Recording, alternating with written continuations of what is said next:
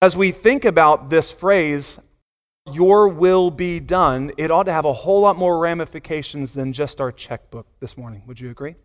It ought to be all our life that God's will be done.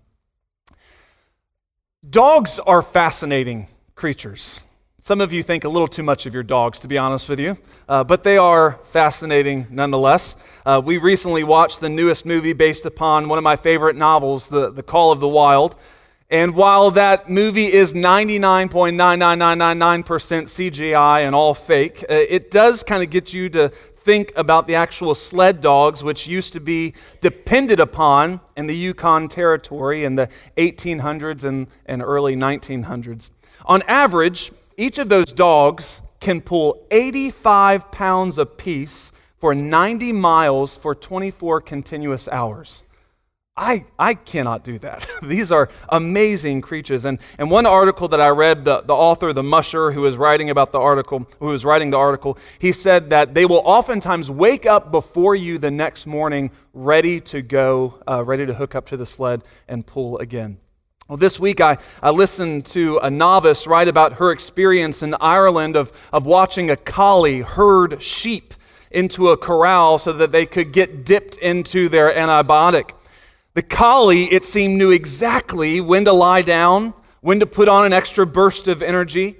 And, and thinking that the dog had some kind of way to know what was going on, the writer was blown away at its intelligence until she witnessed the owner of the dog, the shepherd, uh, a long way off.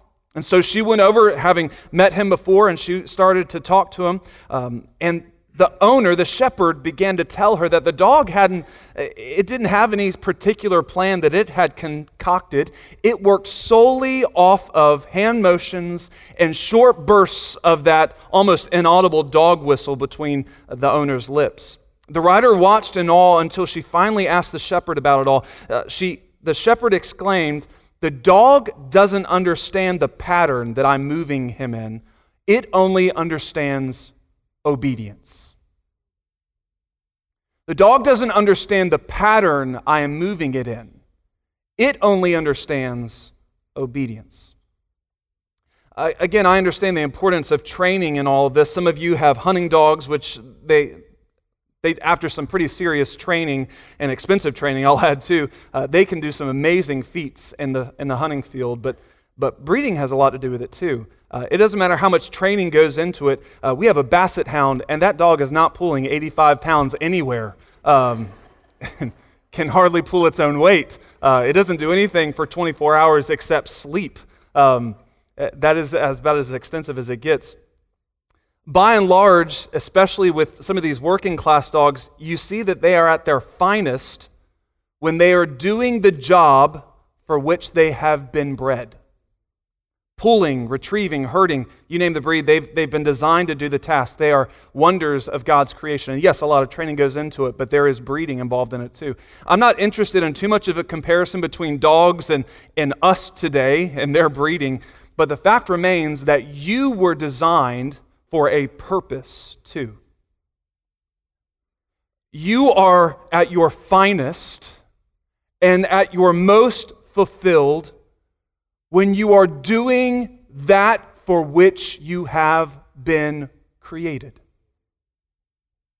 You, Christian, you human being, you are at your finest and most fulfilled when you are doing that which the Lord has designed you to do.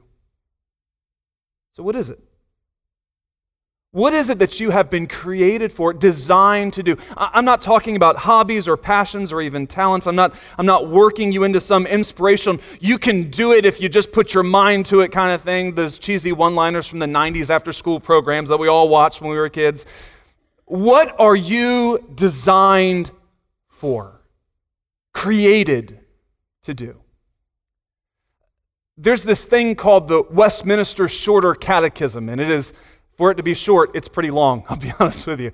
And it's really wordy and sometimes difficult to understand. But it asks the first question What is the chief end of man? And the student is to respond Man's chief end is to glorify God and enjoy Him forever. Man's chief end is to glorify God and enjoy Him forever. But I believe that I can make it even more distinct than that. I don't mean to, to criticize or critique the, the authors of the Westminster Shorter Catechism. They are far more brilliant than I am. But I think we can even get it honed down to a little bit more for that which we've been created. You have been created for obedience. That's not as lackluster and that's not as like awe-inspiring as you would want it to be, is it? Created for obedience. In fact, I'm sure that some of us we bristle at the word obedience. Maybe you feel it's a bit too elementary for you, only for children. Maybe you feel it's a bit too legalistic, only for the brainwashed, too simplistic, too didactic, too robotic, too religiousy and not relationship y enough. Whatever you like to throw at it, I am telling you, all human beings were specifically designed by their Creator to obey Him. It is fundamental to who we are. It is through obedience to God that you will be most fulfilled in your life. Because when issues arise, we may not understand the pattern, but we do understand obedience. I don't know what you're doing, Father. I don't know why you're moving this in my life in that way. I don't understand the stitching pattern, as Corrie ten Boom used to always say, but I do trust and obey the designer of it all. I don't normally study off site, but this week we'd had some work going on at the church. The fire alarm kept going off one day, so I settled in at a local coffee shop to prepare for the sermon this morning. When I walked in, I think, uh, I think I caught the barista a little off guard with the stack of books that I brought with me to her coffee shop. Uh, so when I ordered my, my coffee, she asked, apparently I don't look much like a college student anymore. Um, she says, are, are you just reading a stack of books or are you studying for something? Uh, it sparked a good short conversation about the Lord when I told her that I was preaching through the Lord's Prayer at church she obviously had, had at least some, some background to the Bible because she asked what phrase I was on. And that's not a question that you just idly ask somebody when you talk about the Lord's Prayer. And I said, Your will be done on earth as it is in heaven. And she said, That has to be the most important part of that prayer. She's exactly right. I joined in quickly to that, though, and I said, um, And the hardest. It is the most difficult thing to pray because what I want is so very often different from what He wants.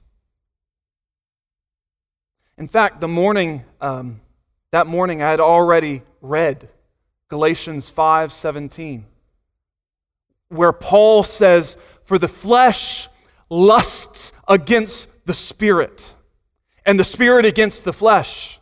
And these are contrary to one another, so that you do not do the things you wish. The flesh lusts against the spirit. I read that passage, but I actually read it in a more archaic translation, um, which probably has a better explanation for us who live in the country today. The, the 16th century Puritans who translated Cyprian's writing on this text, they wrote down this The flesh hankers after the spirit, and the spirit hankers after the flesh. If you didn't have a grandma who didn't use the word hanker, I don't know that you had a grandma. Um, that's a good word that we have lost. Hankering. I've got a hankering for something. Seriously, though, inside each of us, no matter how long you've been a Christian, there is this battle of wills that is right now going on, even while I'm preaching even while we're in church. You realize that.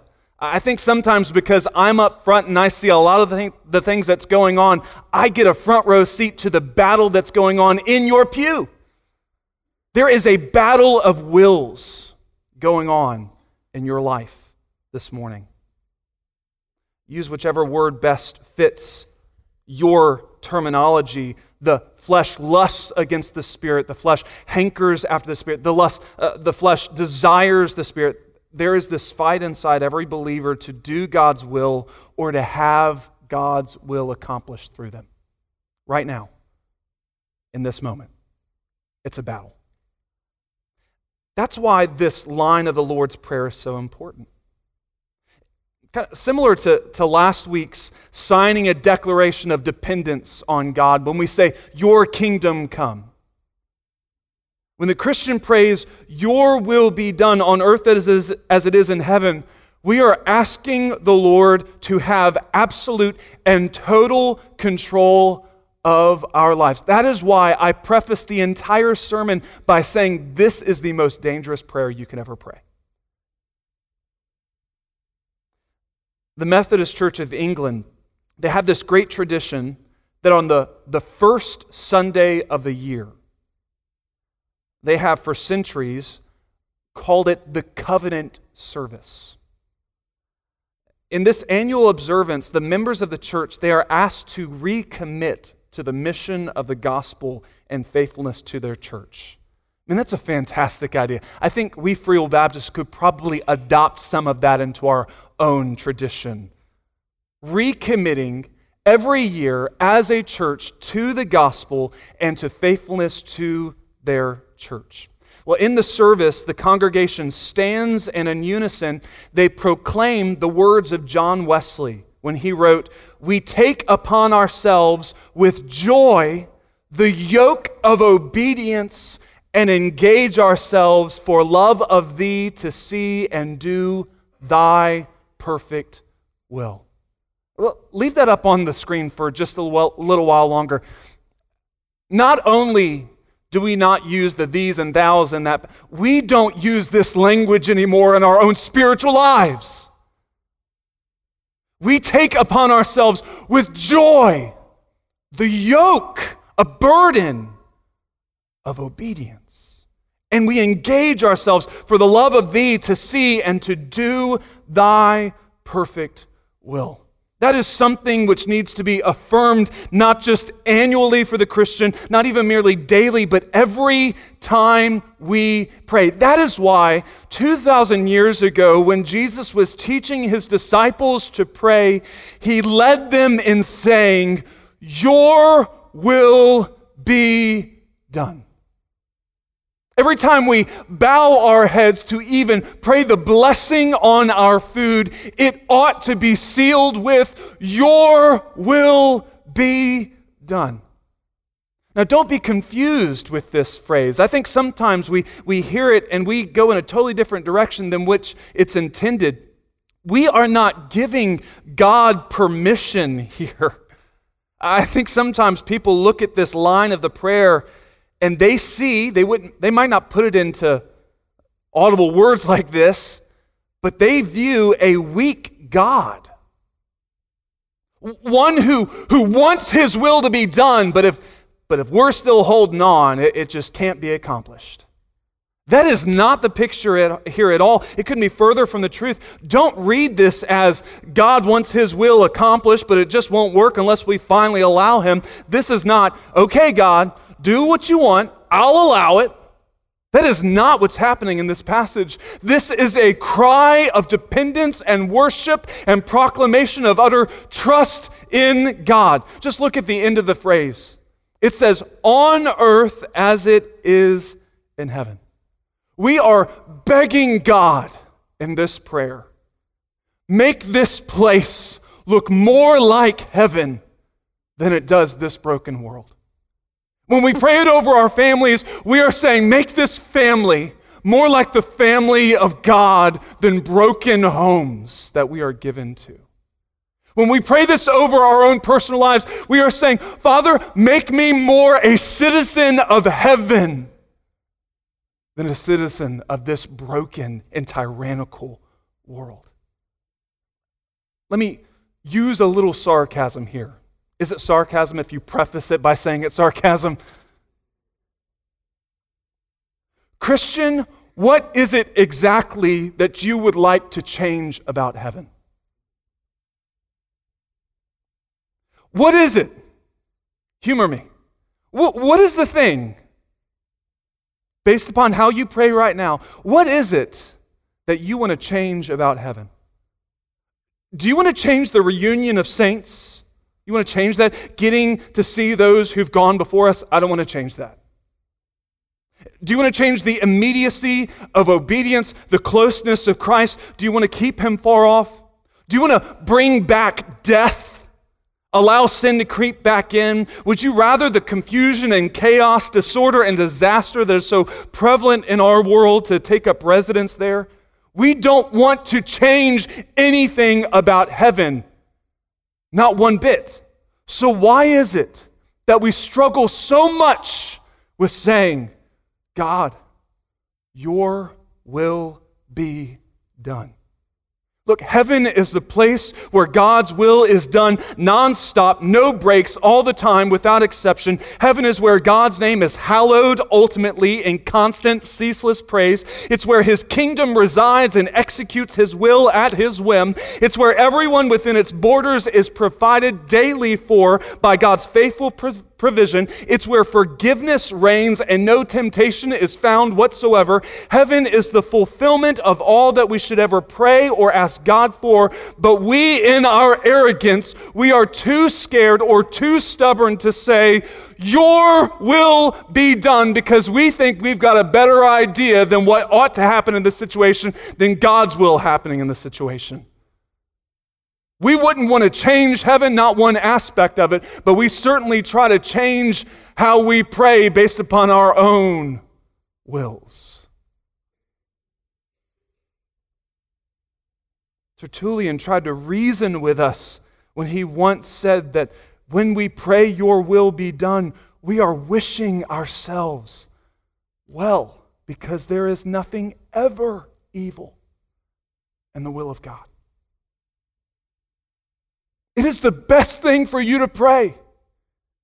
Because when you pray, God, your will be done, you are praying for my ultimate good and his ultimate glory.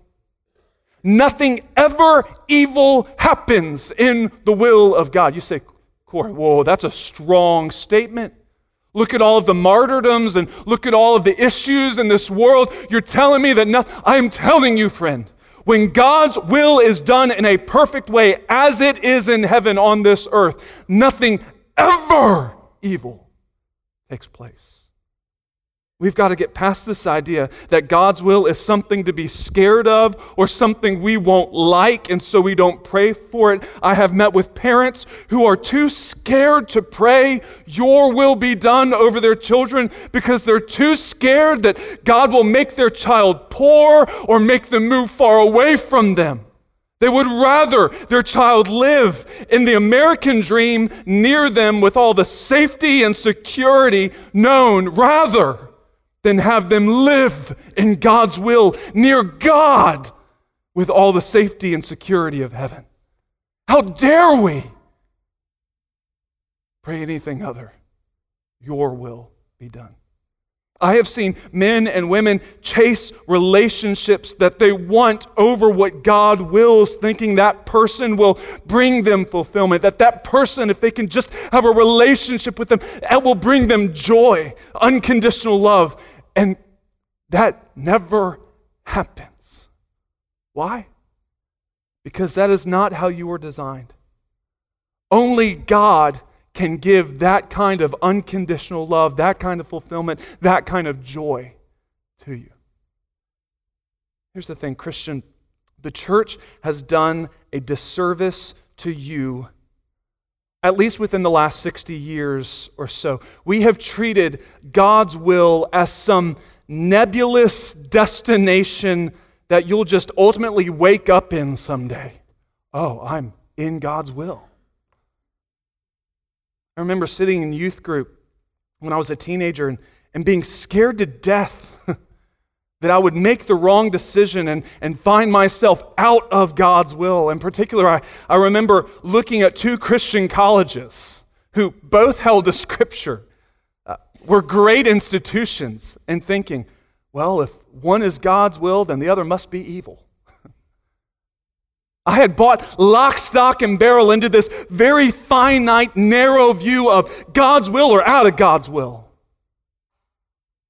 Maybe that was just my being naive, but I believe that that had been primed within me. So hear me the will of God is not some destination where you'll wake up one day and you'll just, oh, angels start singing, you're there. You found yourself. You made it. Congratulations, you're in the will of God. That is nowhere taught in God's Word. The will of God is much more concrete than that. It's been a while since some of you were in math class. Uh, I, for one, I, I aim to never darken the door of another math class in my life. But here's an equation that we all need to remember God's will equals God's word. God's will equals God's word. Now, I'm sure that I've been taught this because I've been trained and poured into by some really good, strong Christians and, and faithful teachers of Scripture, but I, apparently it just takes longer for some things to kind of sink into me. This week I was reading a Puritan writer, Thomas Watson. He wrote of God's will just like that. God's will his legally binding will and testament, which he has left to us. Uh, Rachel and I had to have that conversation a couple of years ago, planning for end of life care and stuff like that. Hopefully, most of you have had it too. You've got to sit down, you've got to write out a will to make sure that your spouse and children are provided for, taken care of. We had to make calls to our family members to ask them to become legal guardians of our daughters if anything should ever happen to us. What would happen if our resource, what would happen to, all, to our resources, our estate? What ministries would receive the gift of, of all of that, all of that stuff? That was a tough but necessary thing that we had to do. We were writing our will. Too often we think about God's will being unknowable. But it absolutely is knowable. It is so knowable that He left it to us, written down, because God's will is God's word. He's left us his will and testament, and we are to be executors of his will. Let me go ahead and say something that you probably never heard a preacher ever say before in church, okay? There are some things that you do not have to pray about. Say, so, well, Paul said pray with something. You know, okay, all right, Paul. There are some things that you simply do not need to pray and seek God's will over.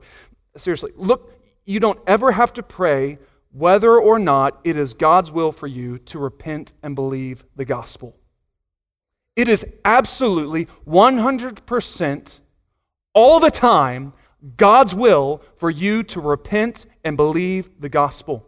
Peter wrote this in 2 Peter chapter 3 verse 9 that the Lord is not slack concerning his promise as some count slackness but he is long suffering to us. He is not willing that any should perish but that all should come to repentance. It is his will for you to accept and believe him. You say well that is just so obvious. I know.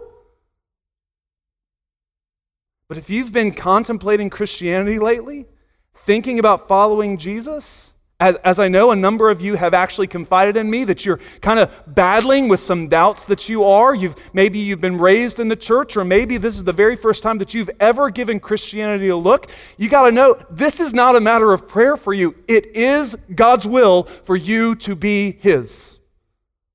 It's God's will, 100%. You don't have to pray about baptism. You don't. You do not have to seek God's face. Lord, should I be baptized? No, because Peter, again, in Acts chapter 2, when he was preaching, he says, Repent and let every one of you be baptized in the name of Jesus Christ for the remission of sins, and you shall receive the gift of the Holy Spirit. For the promise is to you and to your children and to all who are afar off, as many of the Lord our God as many as the Lord our God will call. The public profession of your faith in Jesus Christ is God's will for your life. I don't read any exceptions in God's word for the omission of baptism in anyone's life whatsoever.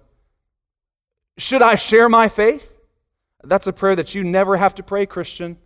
Never. Acts chapter 1, verse 8, but you shall receive power when the Holy Spirit has come upon you, and you shall be witnesses to me in Jerusalem and in all Judea and Samaria and to the end of the earth. You realize that you are never going to say or pray, uh, Lord, do I need to share my faith? And God's going to respond, Nah, don't worry about that. That will never happen. You don't have to, to witness for the gospel. That's not a prayer that you ever need to pray. But there's a host of other things that you never need to pray over either. There, is, there are things that you never need to seek God's will over. You don't ever need to pray, Lord, is it your will for me to marry an unbeliever? You don't ever have to ask God's will whether or not you should remain faithful to your spouse, or to forgive that person, or love that enemy, or restore that brother, or honor your parents, or give to the furtherance of the gospel, or sing his praises. You don't need to seek God's will over what you should do on the Lord's day. We don't need to try and find God's will for 99.9% of the things in our life because it has already been written down. His will is his word. You don't need to make it a matter of prayer and to seek his will, it's there. There's a well known missionary and Bible teacher that I, I quote from often, Miss Elisabeth Elliot. She once told the story of her younger brother, Tommy, who was, in, in her telling of the story, probably around three at the time.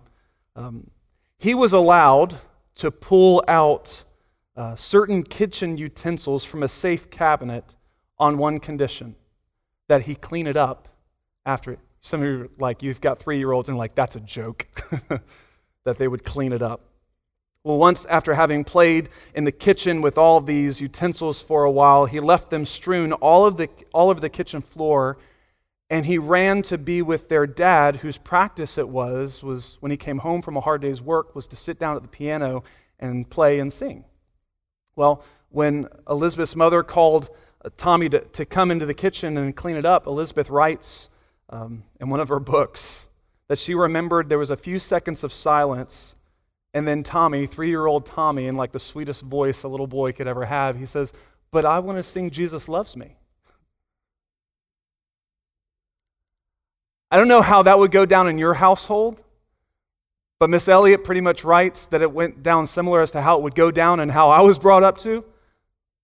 That doesn't matter. to obey is better than sacrifice. I found that many Christians, we are distraught seeking counsel to find God's will over secondary issues when they refuse to obey God on the primary issues. Things that are revealed in Scripture. You're seeking God's face over this issue, and you're, you're saying, I, I just want to worship you by giving you this and it's clearly written out in God's word. His will is His word. The battle for God's will is not, how can I know God's will? That was the culture that I grew up in. How can I know God's will? That's not the question we ought to be asking. The battle for this third petition in the Lord's Prayer is one of obedience. Will I submit to His will? Will I obey his word? Again, Thomas Watson, he writes that just knowing God's will is as good to you as lame legs. They cannot carry you to heaven. Knowing God's will may make a man admired, but it is doing God's will that makes him blessed. You can know everything about the Bible. You can know it frontwards and backwards, but if you do not do God's word and do God's will.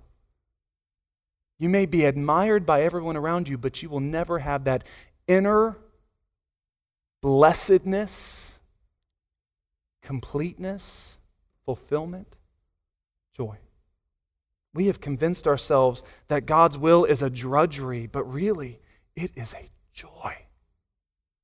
I'm telling you, We cringe at words like submission and obedience because we believe that they attack our freedom and our individuality. Let me say that again. We cringe at words like submission and obedience because we believe that they attack our freedom and individuality. I really thought, sought God's will over sharing this with you this morning. This week, I came across the work of a man by the name of Charles Bukowski.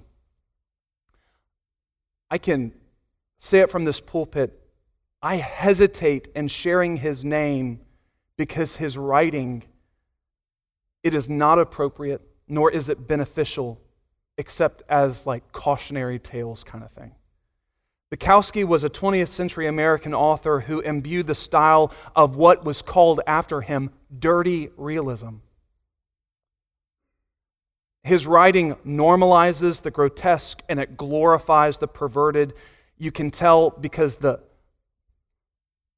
his autobiography, he wrote it himself obviously, was entitled A Dirty Old Man Confesses. Do not check this book out of the library. The only thing that I ever hope you ever read from him is this prolifically heartbreaking one liner. When nobody wakes you up in the morning, and when nobody waits for you at night, and when you can do whatever you want, what do you call it? Freedom or loneliness? I didn't even want it on the screen because I don't want you looking him up. When nobody wakes you up in the morning, when nobody waits up for you at night, when you can do whatever you want, what do you call it? Freedom or loneliness? Friend, we have bought into the lie that my will be done will bring me ultimate freedom. And I'm trying to tell you today that it is all that will do is bring you ultimate loneliness, separating yourself further from the very one for whom you are created. You say, if I just do what I want, if I, if I got up when I wanted to get up, and if I came in whenever I wanted to come in, and I did not adhere to any of God's laws, then I would be free. No, you would be lonely, heartbroken, lonely. Your will be done is the answer for that loneliness. I want you to contrast Bukowski's lonely freedom that he heralded for the ultimate example of thy will be done. When Jesus is going to the cross, he's sacrificing himself for the redemption of man. The author of Hebrews will later write of that situation, looking to him in verse 2 of chapter 12. He says, Looking unto Jesus, the author and finisher of our faith, who for the joy that was set before him endured the cross, despising the shame, and has sat down at the right hand of the throne of God. Friend, if you were to do a true study of what first century crucifixion looks like and everything that suffered on the cross, you would think that the word joy would not even come close, wouldn't even come to the same sentence, paragraph, chapter, even book of crucifixion. But it does. Because Jesus did the will of his Father. He had done what he came into this world to do. And now, he gives us an opportunity to do what we have been created to do to obey Him, follow Him, and pray. Your will be done on earth as it is in heaven.